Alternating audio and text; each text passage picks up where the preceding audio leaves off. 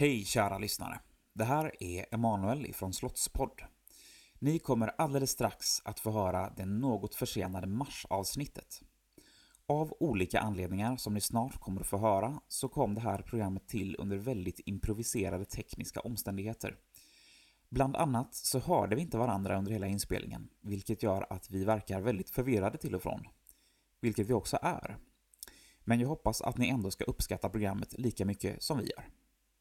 Ignition sequence start. Six, five, four, three, two, one, zero.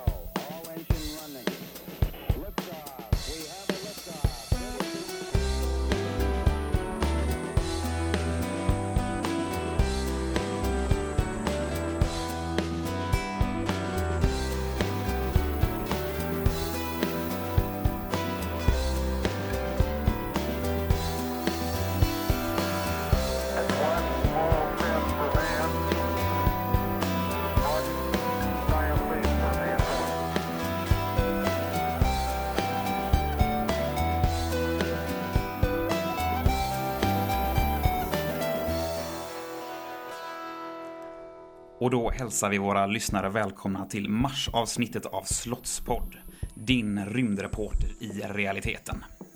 Vi sänder ifrån Slottsskogsobservatoriet i Göteborg och den här gången så kommer vi att ta upp följande rubriker. Kepler slår till igen.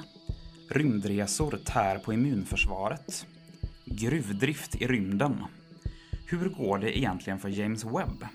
Och svarta hål, finns de på riktigt? Och till sist i programmet så kommer vi att få höra om allt spännande som händer på månadens stjärnhimmel. Välkomna till Slottspodd!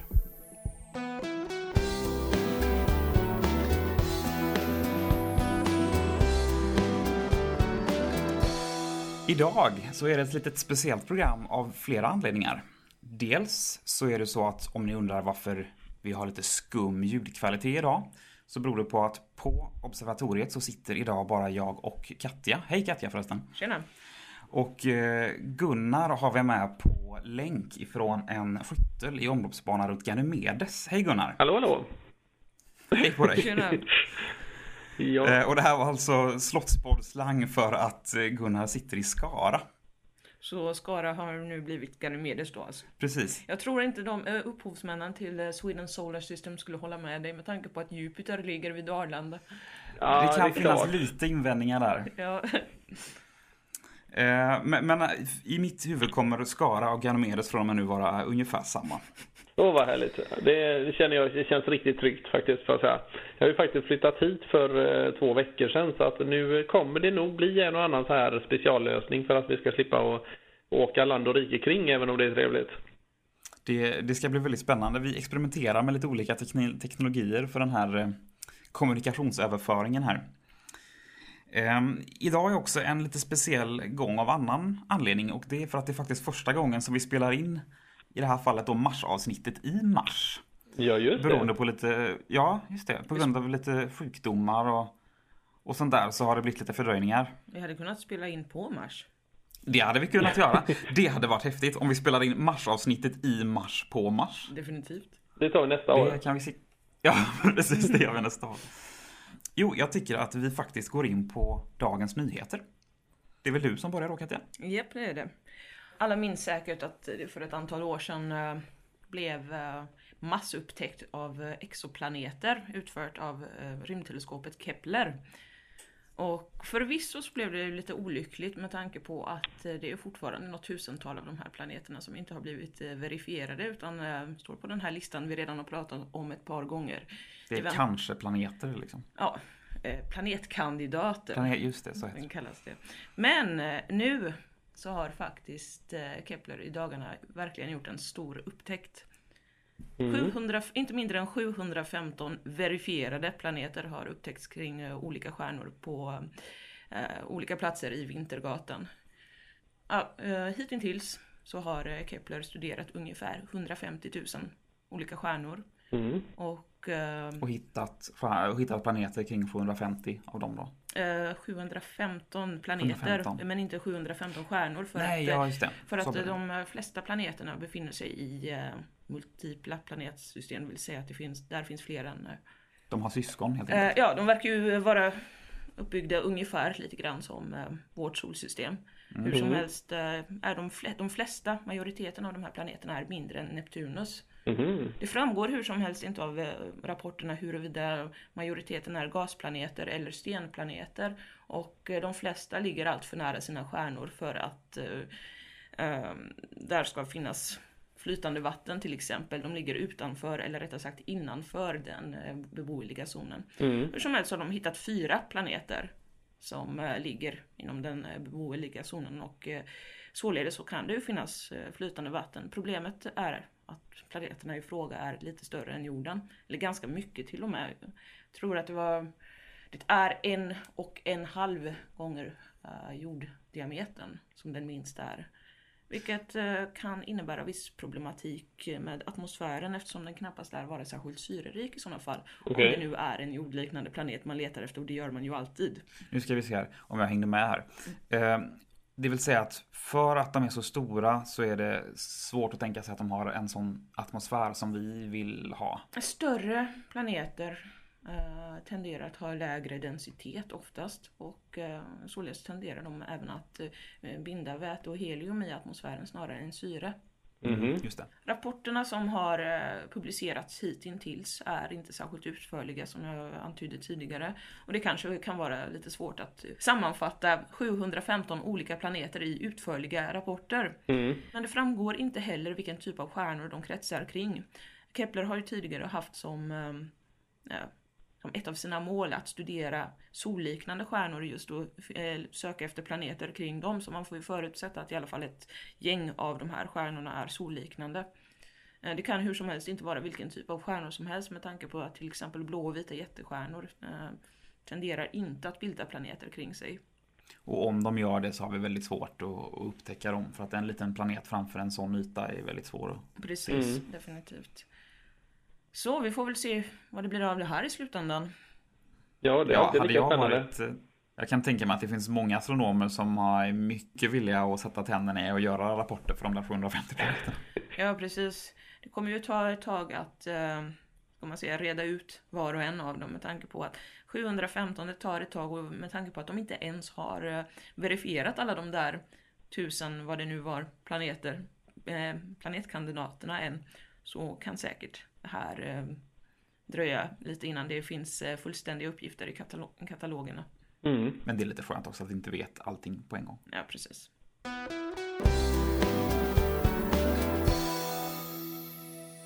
Då ska det handla om rymdresor och immunförsvar. Eller hur Gunnar?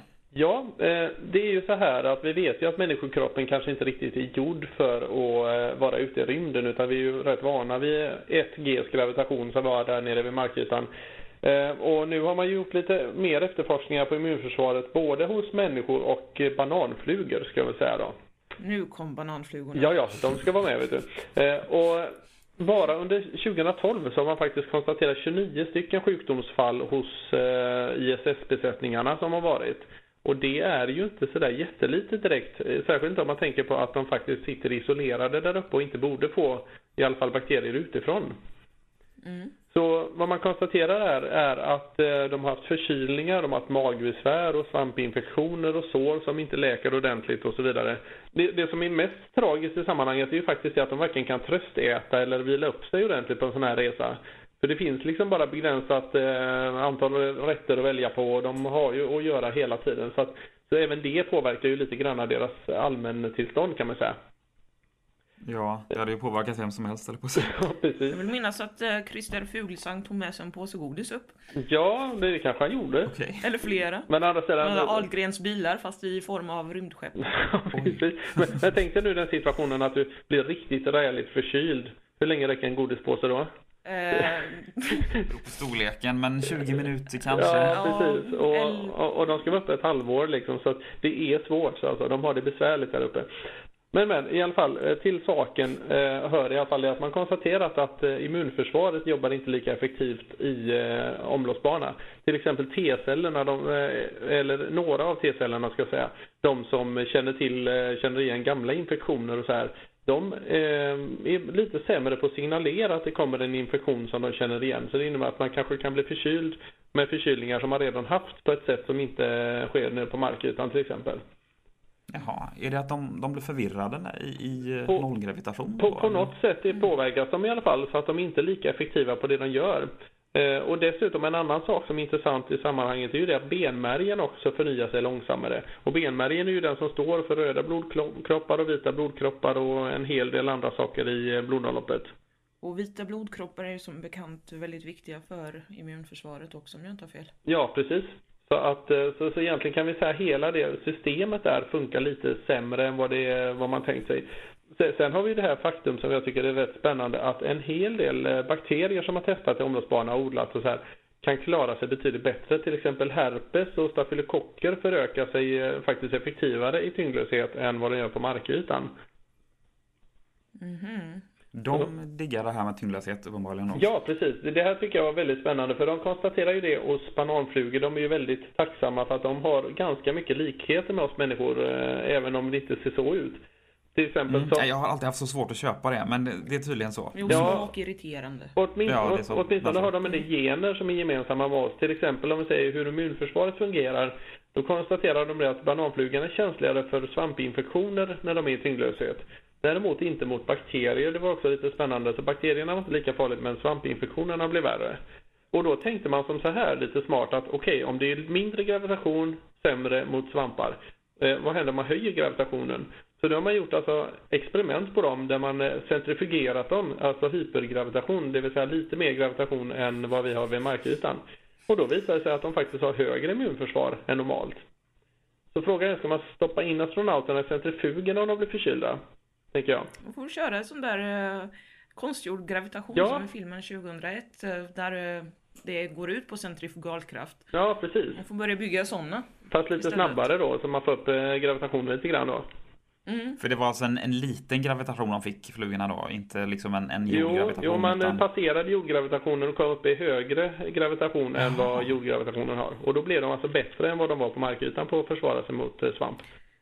Men om det här är en fråga om gravitation tänker jag då att Mm. eh, ja, delvis eh, jag måste återgå till att såga såna här marsresor nu igen Mm. Ja, för att det är så du får roligt. göra det. Det Det är är lite av ditt signum numera. Ja, nej men det, man, man gör det inte bara sådär utan Mm. som sagt var det är många problem som måste lösas. Men i alla fall, det här innebär att eh, om besättningen skulle komma fram så kan det vara en vä- väldigt sjuk och snörvlande sådan som Mm. sen inte får tillfälle att ordentligt återhämta sig med tanke på att Mars som är ungefär en tredjedel av jordens storlek har mycket lägre gravitation än vad vi har Just här. det. Så de kan eh, de kanske dör på grund av att de har fått eh, för många förkylningar. Eller nej, det, Ja, var, det var ett skämt. men alltså- snarare som följderna av nedsatt immunförsvar. Mm. Det första vi kommer att bygga när vi koloniserar Mars, det är en vårdcentral helt Yes. Men de har ju inte tänkt skicka dit några doktorer. Nej men å andra sidan, det- de skulle ju få doktorsutbildning eller läkarutbildning allihopa som de skickar iväg. Så det, det löser sig nog. Men det, det är väl det att de får skicka med en centrifug också då. Och stoppa in dem i. Alltså, alltså du skickar in iväg lite? En centrifug. Ah, just Ja, det. så, så, lö- så löser man nog det. Eh, jo, jag, Jag, tänkte bara- tänker torktumlare. Ja, jag tänker också sådär att de, man stoppar in de här bananflugorna och astronauterna i hans torktumlare. Jag har svårt att släppa den bilden. Det, vi får säga det till lyssnarna så här att vi, jag och Katja använder vår eh, fantasi väldigt starkt här. Eftersom vi inte ser Gunnar så, så bildar vi liksom bilder i huvudet och det är inte alltid de... allting. Ja, Och även om vi hade lyckats föra över en bild så kommer jag ha väldigt svårt med kroppsspråket nu. För nu håller jag, just nu håller jag faktiskt en telefon i vänsterhanden och en inspelningsmackapär i högerhanden här samtidigt som jag försöker läsa på datorn och så vidare. Och du hade en kopp kaffe i den tredje handen och någonting annat i den fjärde, eller vad var det du Ja, sa ja precis. Jo, ja, du vet, det är sådär. Man får nästan vara bläckfisk för att kunna spela in på distans. Det, det är den moderna teknologin. Ja, med lite genteknik på det så fixar vi det liksom. Precis, inga problem. Eh, jo, jag tänkte bara en sak till innan vi avslutar det här ämnet. Och det är det att eh, jag tror vi har varit inne på det i P4 någon gång när vi pratat om det här med sjukdomar och rymden. och Så här, att det är ju en, ett annat problem också. Det är ju det att om man nyser uppe på rymdstationen eh, så finns det ju ingen gravitation som drar ner de här dropparna som man skickar ut i luften. Utan de kan ju fara runt en vecka innan de sugs in i luftfilter och grejer. Så att eh, det är en väldigt tydlig skillnad egentligen på spridningsmöjligheten för bakterier och motsvarande. Vad händer med att nysa i ar- armvecket då? Eh, Ja, jo, det, det funkar bättre men det är ju alltid något som rymmer det liksom. Så att, eh, så, däremot nyser man på jorden räknar man med att om man inte får en direkt träff i ansiktet så klarar man sig om man är en och en halv meter ifrån för att gravitationen tar över ganska fort. Mm. Ja. Det, blir- det blir lite som ett, ett, ett hagelskott med ett avsågat gevär. Lite grann så. En ganska stor spridning med en ganska lång räckvidd. Ja, precis. Det, det, man, det värsta är att man inte kan träffa alla på stationen med en nysning liksom. Så att, eh, Ja, det kommer vara som ett dagis. Alla har allas infektioner hela tiden. Jo, men troligtvis är det faktiskt så att då, det, det liksom, har det väl kommit med upp så får alla en omgång av det liksom. Vi kan konstatera att, att det, är, det är mer knepigheter vi har att att- att- att ta itu med än vad vi kanske tänkte för 20 år sedan. Mm. Ja, eh, bara en fråga om bananflugorna här. Hur sjutton kan man konstatera svampinfektioner på bananflugor då? Ehm, Jag tror att det, det finns ju vissa test som man kan göra som indikerar om det är svamp för det är vissa typer av proteiner man hittar. Så man får stoppa in de här stackars bananflugorna i en mixer och sen analysera vad det finns för ämnen i. Inte nog med att de blir centrifugerade, de blir mixade också. Ja, jag anar att det är så. Jag anar att det är så faktiskt. Ja, vi kanske ska lämna de mixade bananflugorna. Jag tror det.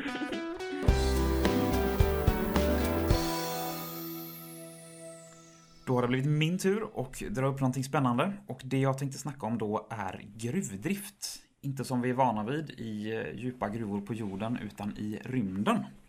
Det här är en idé som kommer upp någon, ibland eh, med jämna mellanrum i, i framförallt inom science fiction, böcker och filmer och sånt där och, och tv-spel och allt vad det kan vara. Men då och då även inom eh, forskning och affärsidéer hos kommersiella företag och sådär. Mm. Och jag, jag tänkte bara, jag kanske är helt ute och cyklar nu, men Gunnar, är det inte så att du är en av de här som har tagit upp den här idén inom, eh, inom science fiction? Eh, jo, det kan faktiskt vara så att jag är lite involverad. Nej, jag, det är faktiskt så att jag håller på att skriva en liten roman där på temat, det stämmer. Så, Ja, jag ville minnas det. Men eh, det, Jag har faktiskt det, läst det tar, precis, det tar ett tag innan den är klar kan jag säga då. Jag har väl eh, 150 sidor kvar och kanske ett eller två år till innan det blir klart. Men jo, någon gång i framtiden. Vi kan ju återkomma till det i programmet när det börjar närma sig. Ja, absolut. Men åter, åter till dagens datum då, dagens år 2014, så är det, det finns ett företag som heter Shackleton Energy Company. Och för några veckor sedan så gick det här eh, energibolaget ut med en affärsidé som går ut på att de ska utvinna naturresurser, i första hand från månen, men även ifrån asteroider. Och eh, i första hand då när man tittar på månen så är det vatten som de är intresserade av. Och då har de en, en väldigt, det, det känns som en, en blandning av, av science fiction och vilda västern det här tycker jag. Under, framförallt under polerna på Mars så finns det vatten Mm. i, i, fr- i frusen form. Och den här vill de ta sig dit och eh, bryta. Heter det bryta när det gäller vatten? Det gör det kanske inte? Ja, i ja is jo, det, det är väl godkänt tror jag va? Varför vill de det? Jo, det kommer vi till. Eh, Det är nämligen så att de vill utvinna det här och skicka upp det på något sätt till fabriker som de vill bygga i omloppsbana. Nu, nu ser vi hur, ni ser inte lyssnarna det, men jag ser det här hur Katja börjar eh, vimla med ögonen här. Himla med ögonen heter det. Men jag tycker det här är jättespännande. De vill skicka upp det till fabriker i omloppsbana runt jorden där man ska spjälka upp det här vattnet i syre och väte och använda det som ett bränsle som de kan sälja på ett slags rymdmackar. Eh, Och bakgrunden till det här, att de vill göra det här från månen. ni, ni skulle se Katjas min här. Ja. Eh, Kan tänka mig. tanken med det här är att det är, det är jättedyrt att skicka upp material från jorden ur jordens ur, i omloppsbana. Mm. Eh, Man räknar med en, i alla fall det här energibolaget eh, säger att det här, ja men det kostar ungefär 350 000 kronor motsvarande att skicka upp ett kilo material. Rymden. Jag kan tänka mig att det var därför man körde med de här eh, bananflugorna och inte med regnbågsforell eller något sånt där som man brukar köra på emellanåt. Och den här kostnaden så anser de ju då vara mycket lägre om man, om man skickar upp det från månen som har mycket lägre, Gravitation. mycket lägre gravitation. Mm. Och, eh, och sådär. Och på så sätt så ska, ska rymduppdrag, både kommersiella och, och, och statliga och allt vad det kan vara, kunna tanka på de här slags mackarna då på vägen upp. Så att de slipper bära med sig allting och ha jättestora bränsletankar som bara är till för att lyfta bränsle Ja, just från det. jorden. Och det hoppas man då, hoppas man då ska vara en affärsidé. Då har jag en lite, kanske lite dum fråga, men vad, vad är det för fabriker man vill bygga runt eh, i omlopp kring jorden och varför? Jag tror att det i första hand är, handlar om att spjälka upp eh, väte och syre. Alltså spjälka upp vattnet i väte och syre. Mm. Så Ja, det är en det. slags eh. Bränslecellstillverkning då. Jag antar att man har någon slags gigantisk solpanel eller någonting. Ja, det finns, det finns ju rätt gott om solljus kan man ju säga i omloppsbanan i och med att man inte har några moln och dessutom inte en atmosfär som sållar bort en hel del av energin.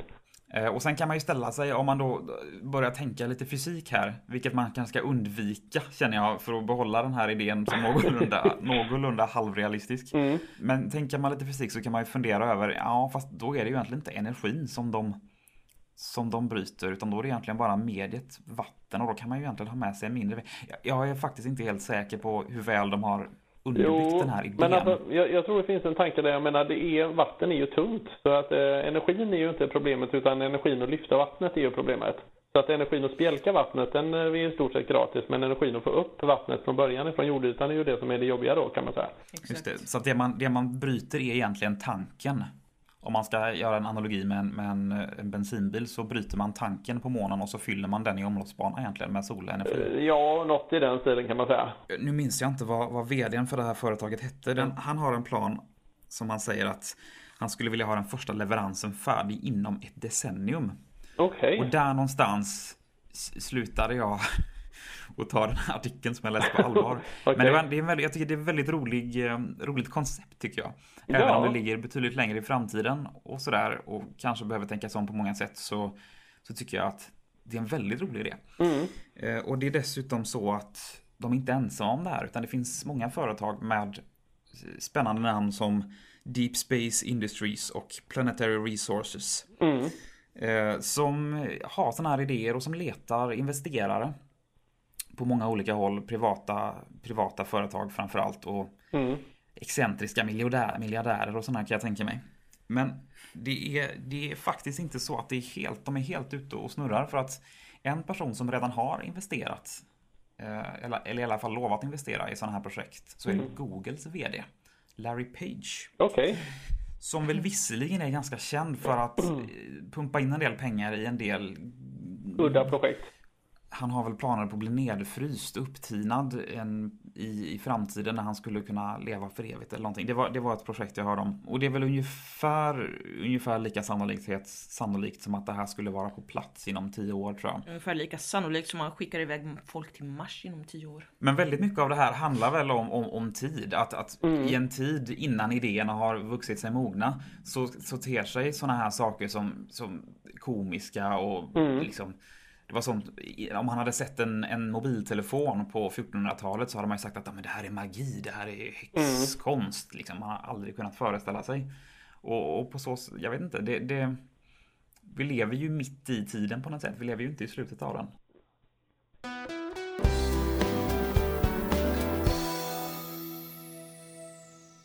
Vi ska stanna i omloppsbana och prata om James Webb-teleskopet. Ja, just det. Eh, det är ju så här att jag tror de flesta av våra lyssnare i dagens läge faktiskt hört talas om James Webb-teleskopet. Det har varit på tal under ganska lång tid. Eh, det skulle kosta 3,5 miljarder dollar. Eh, det skulle skjutits upp, ja det var väl nu i krokarna någon gång. Och, men men i dagsläget kan vi säga att prislappen ligger på 8,8 miljarder dollar, det vill säga ja, dubbelt så mycket drygt. Eh, Just och- det, det var de som överskred sin eh, budget med eh, Ja, kopiösa 100%, pengar. 150 procent till och med. Det är Ja. nästan Hallandsåsen-nivå på det. Ja, ja precis. Jag menar, och det är liksom 50 miljarder kronor i- i- involverat i det här drygt. Så att det är en rätt häftig grej. Men å andra sidan så kan man säga, om de nu lyckas med det, vilket verkar eh, mer och mer sannolikt, så kommer det här troligtvis kunna bidra en hel del till eh, vår förståelse av vår omvärld och så här.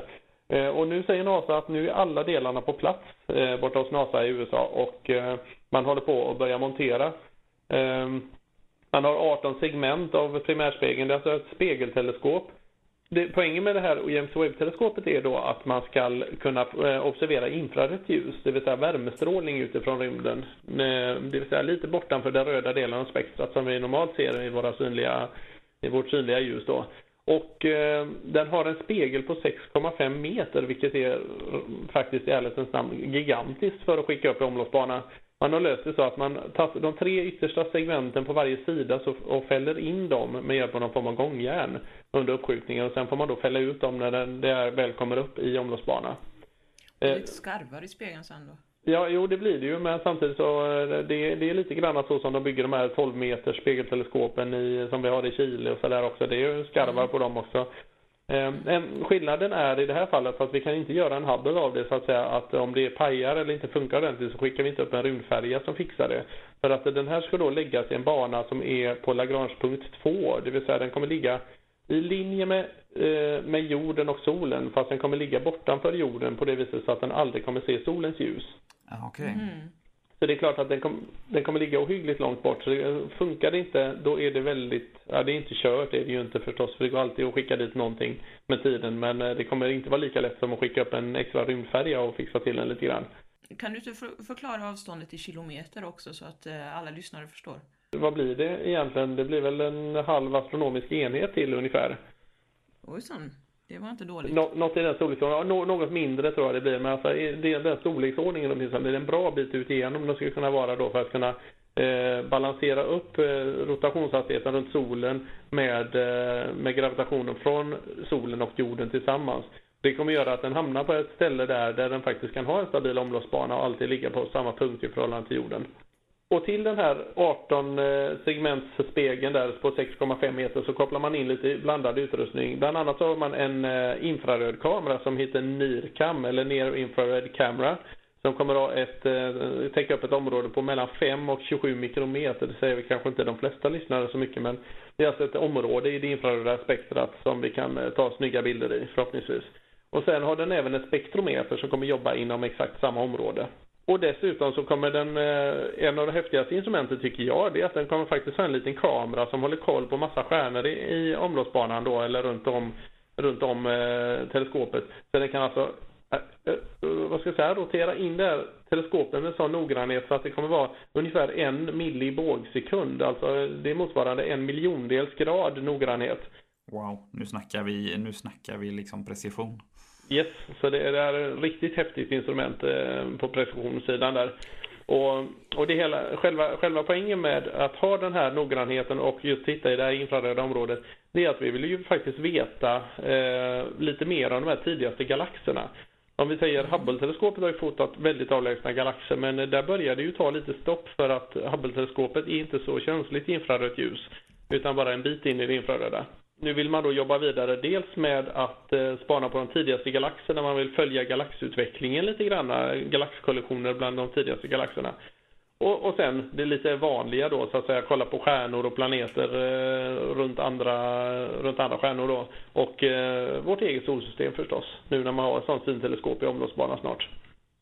Det är som att man delar upp, man, man har ett instrument, eller ett, eh, vad man ska kalla det för, en enhet som, som tittar både på kosmologin, ja, jättetidigt universum och granngalaxer och grannstjärnor och vårt eget solsystem. Det är ju det är som en Det är som Hubble. fantastisk Ja. ja. schweizisk armékniv nästan sådär. Och i slutändan det låter det som om det kommer vara värt sina 8 miljarder dollar eller vad det nu var. Jag skulle ju ärligt miljarder talat tro kronor. att det, att det kan vara värt en hel del. För jag menar, Ja. eh, det är i princip en ny Hubble fast den kommer att titta i ett nytt frekvensområde och med en eh, ojämförbar eh, upplösning. Men nu hörde ni, måste jag tyvärr dra vidare för jag ska faktiskt iväg och hålla en visning uppe på Mariestads astronomiska klubb och det är ju en eh, två, tre mil härifrån så att, eh, och jag ska vara där Du menar på, på stund. Ganymedes astronomiska klubb? Eh, Ja just det, precis. Det måste du ju mena. En bit utanför där, ja precis. Jo då. Och, och vi ska spana lite stjärnor och det kommer en skolklass och lite grejer. Så, att, så jag tänkte faktiskt överge er nu och så hörs vi vid nästa möte. Det gör Det vi. gör vi. Så får vi det klara oss själva. Ja, ha det gott. Hej! Ja. Hej då, Gunnar. Hej.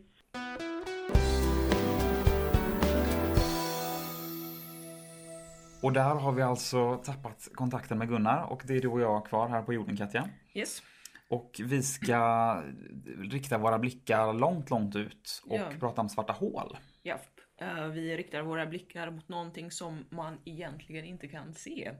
Därifrån så kan man ju gå vidare till att eh, tvivla på att svarta hål verkligen existerar med tanke på att det finns faktiskt eh, fortfarande många skeptiker i den här frågan.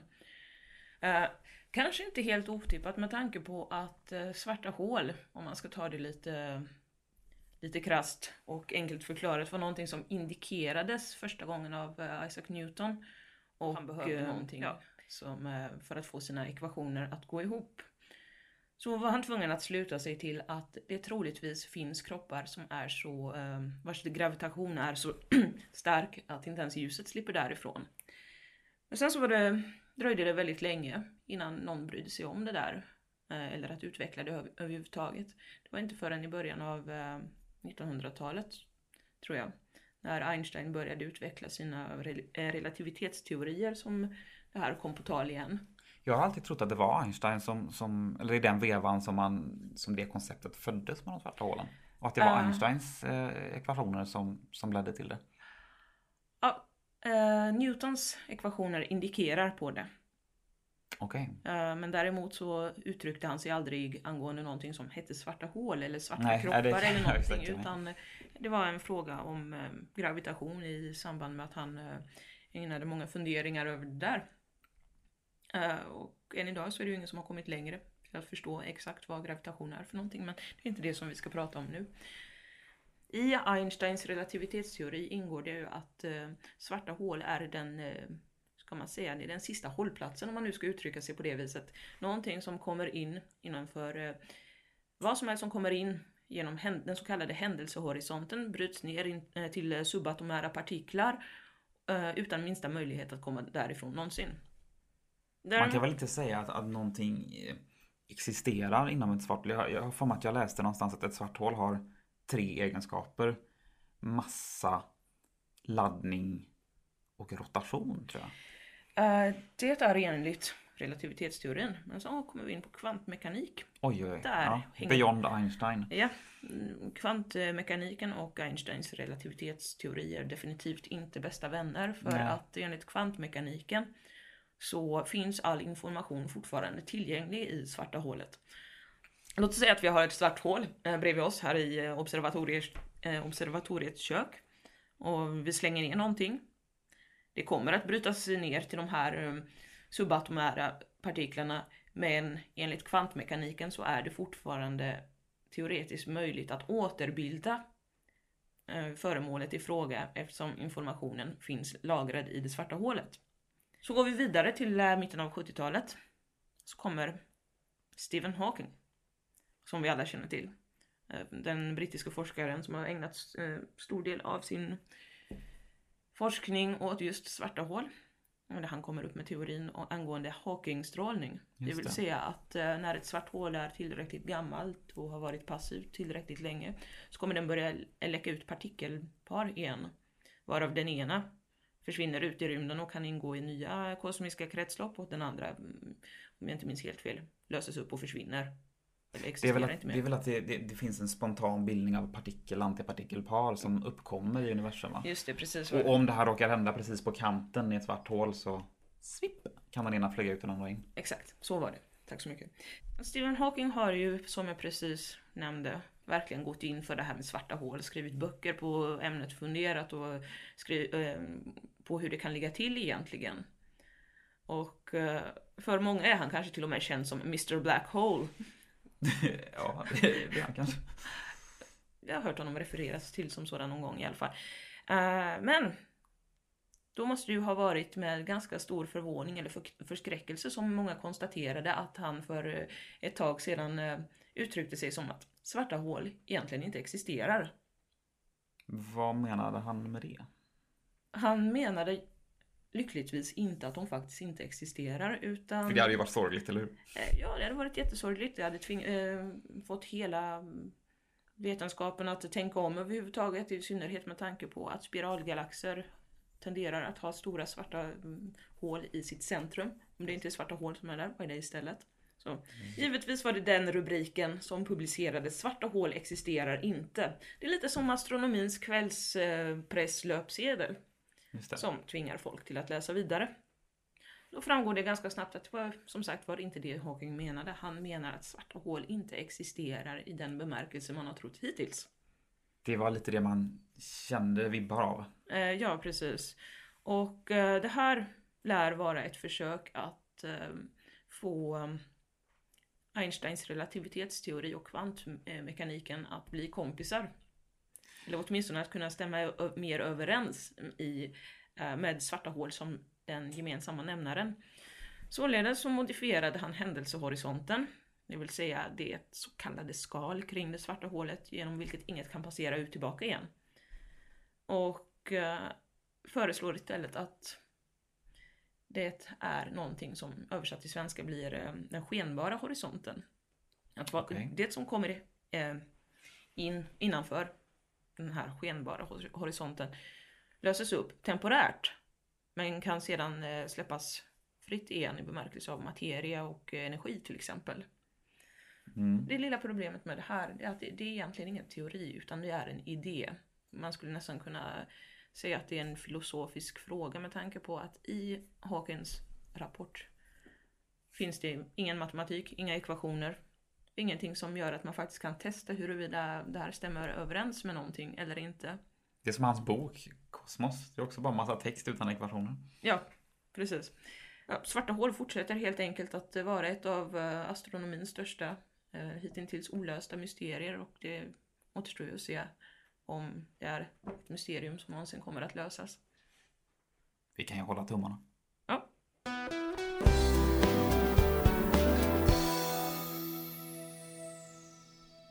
Då har ni fått höra månadens nyheter ifrån Slottspodd och det som återstår nu av programmet är att Gunnar i sin skyttel runt Ganymedes ska tillkännage vad som kommer att hända under månaden på stjärnhimlen.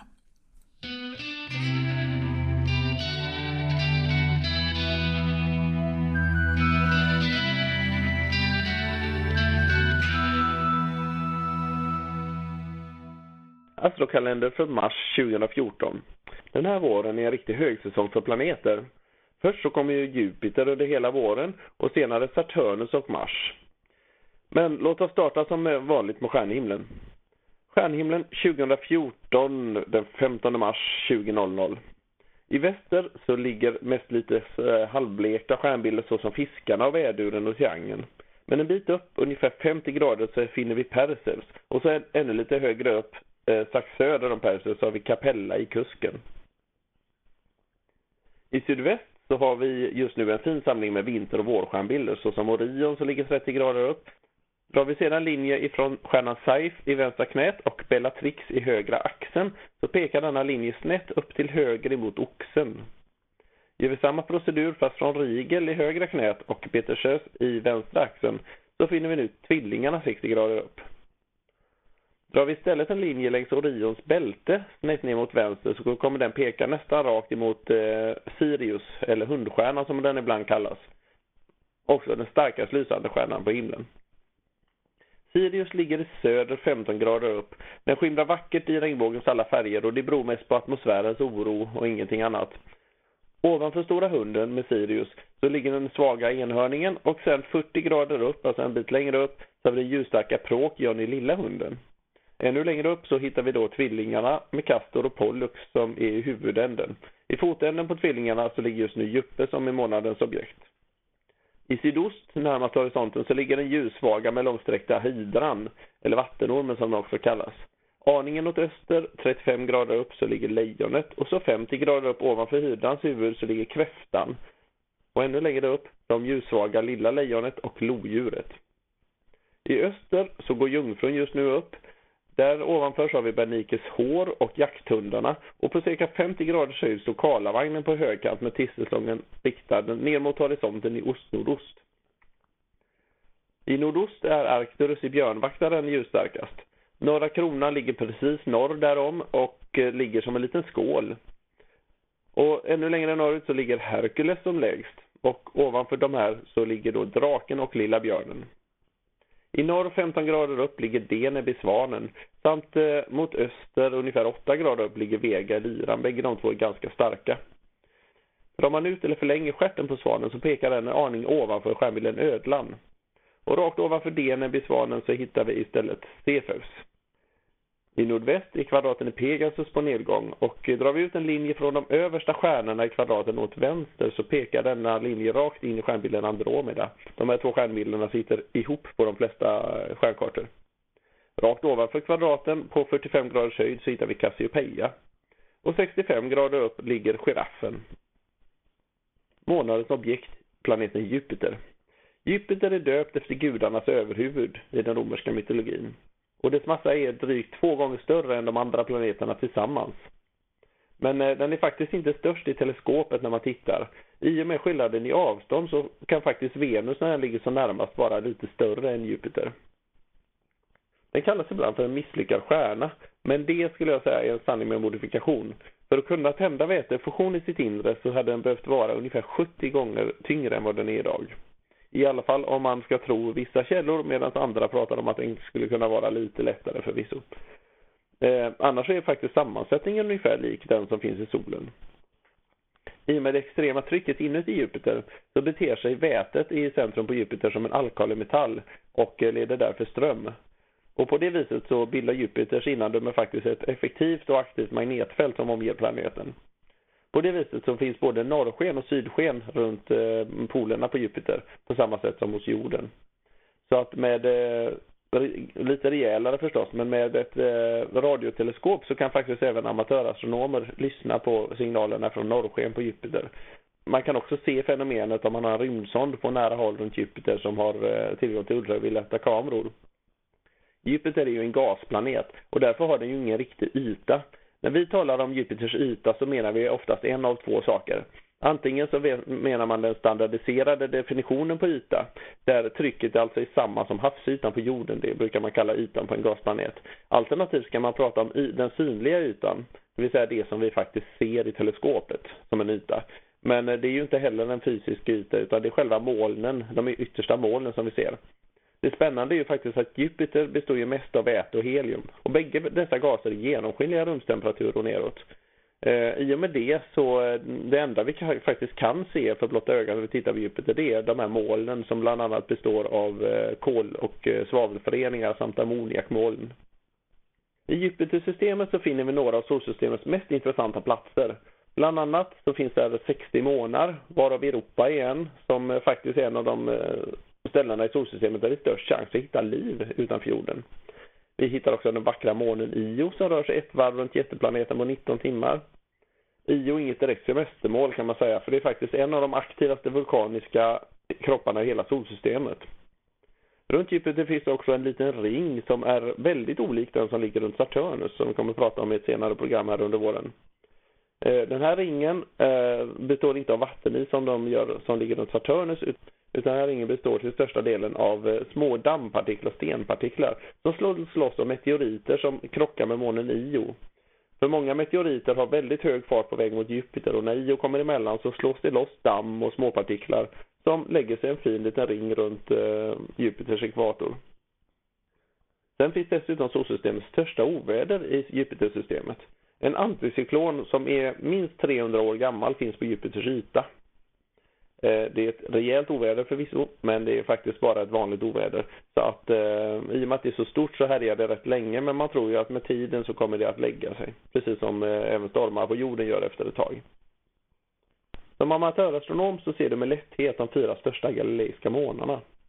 De som Galileo Galilei upptäckte med en version av kikare som han byggt på holländsk beskrivning och sen riktade mot skyn. De visar sig som fyra stjärnlika punkter som ligger ungefär i samma plan som Jupiters ekvator. Kan du höja förstoringen upp i 20 gånger ungefär så börjar du skönja att Jupiter har en liten, liten yta som då ser ut ungefär som en mycket liten glaskula. Kan du höja vidare upp till 40 till 60 gångers förstoring så kan du börja skönja de största av eh, molnbanden på Jupiter som är lite mörkare band med ljusa band emellan. Kommer du sedan upp till 150 till 200 gångers förstoring eh, och med mycket bra väder så kan du börja skönja så mycket som 5 till 7 molnbälten. Samt eh, den röda fläcken om den behagar visa sig på rätt sida. För att kunna se virvlar i molntäcket behöver du komma upp i 3 till 400 gångers förstoring. Och i det läget måste du ha extremt bra väder för att eh, det svenska vädret är genomsnittligen så dåligt som man faktiskt inte kan urskilja virvlar i molntäcket. Ett alternativ till detta är en planetkamera där du eh, till exempel kan eh, filma väldigt många bilder på säg fem minuter och sen plockar du ut de, plockar ut de allra bästa bilderna för att eh, stacka dem eller lägga dem på varandra och få ett genomsnitt som faktiskt gör att du kan få en bättre bild än vad du ser för blotta ögat. Ett annat sätt att locka fram detaljer är att använda sig av färgade filter. Bästa effekten får du om du använder komplementfärgerna till det du vill titta på. Till exempel kan du, om du vill se orangea detaljer på Jupiter, så är det, det bästa du kan göra att använda blåa eller gröna filter. Medan om du vill se blåa detaljer så ska du ta fram ett gult eller ett orange filter och så vidare. Och så till solsystemet under februari månad. Vi börjar med månfaserna. Nymånen infaller den 1 mars klockan 09.03 och när du hör det här programmet så har det passerat med ganska god marginal.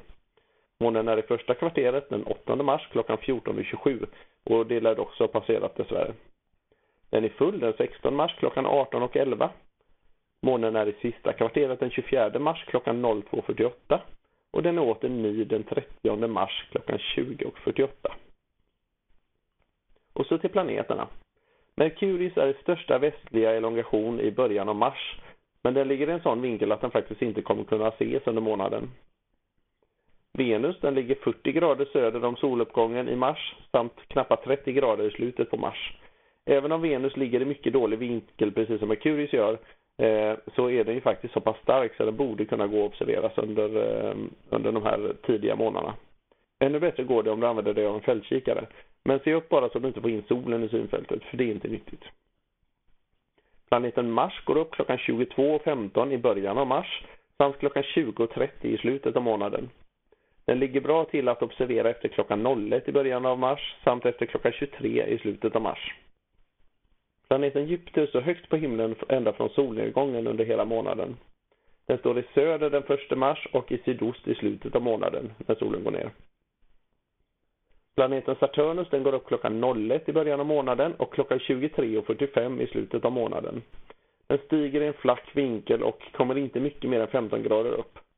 Och det är klockan fem i början på månaden samt klockan fyra runt den sista mars.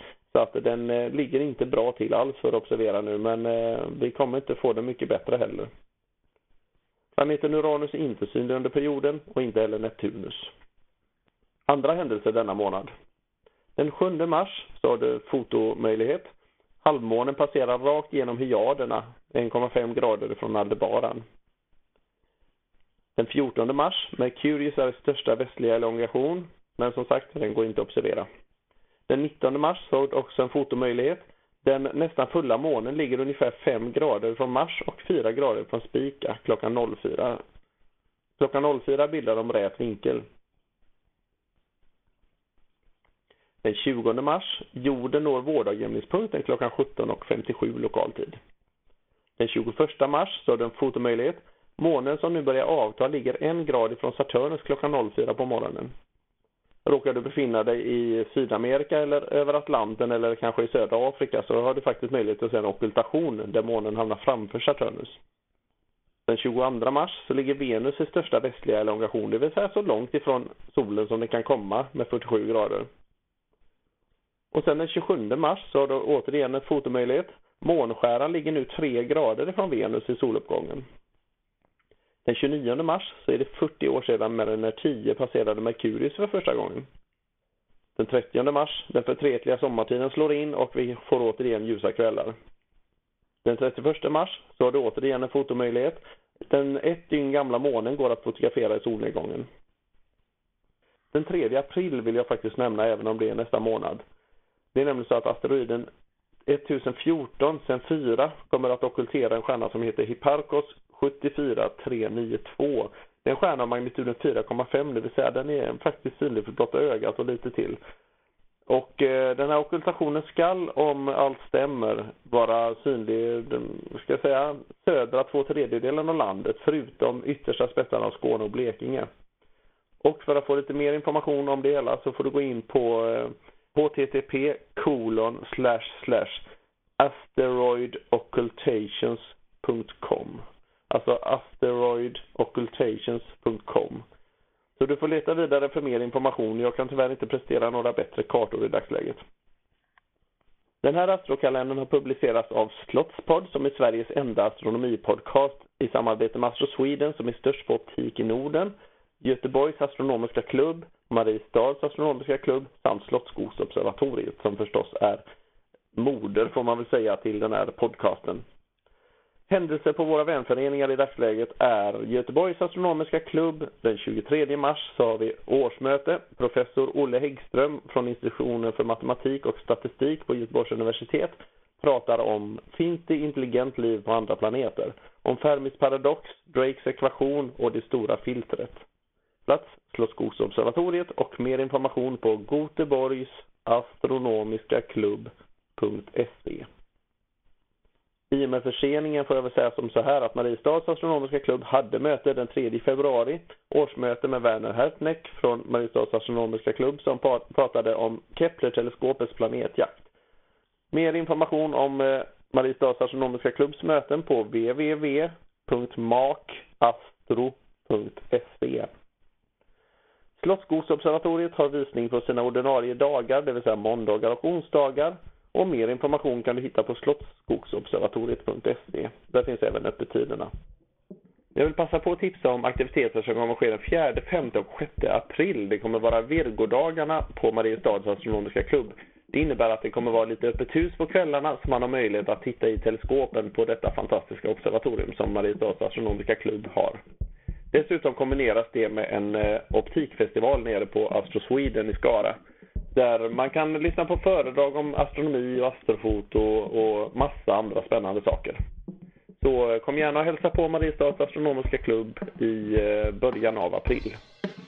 Klara skyar från oss på Slottspodd.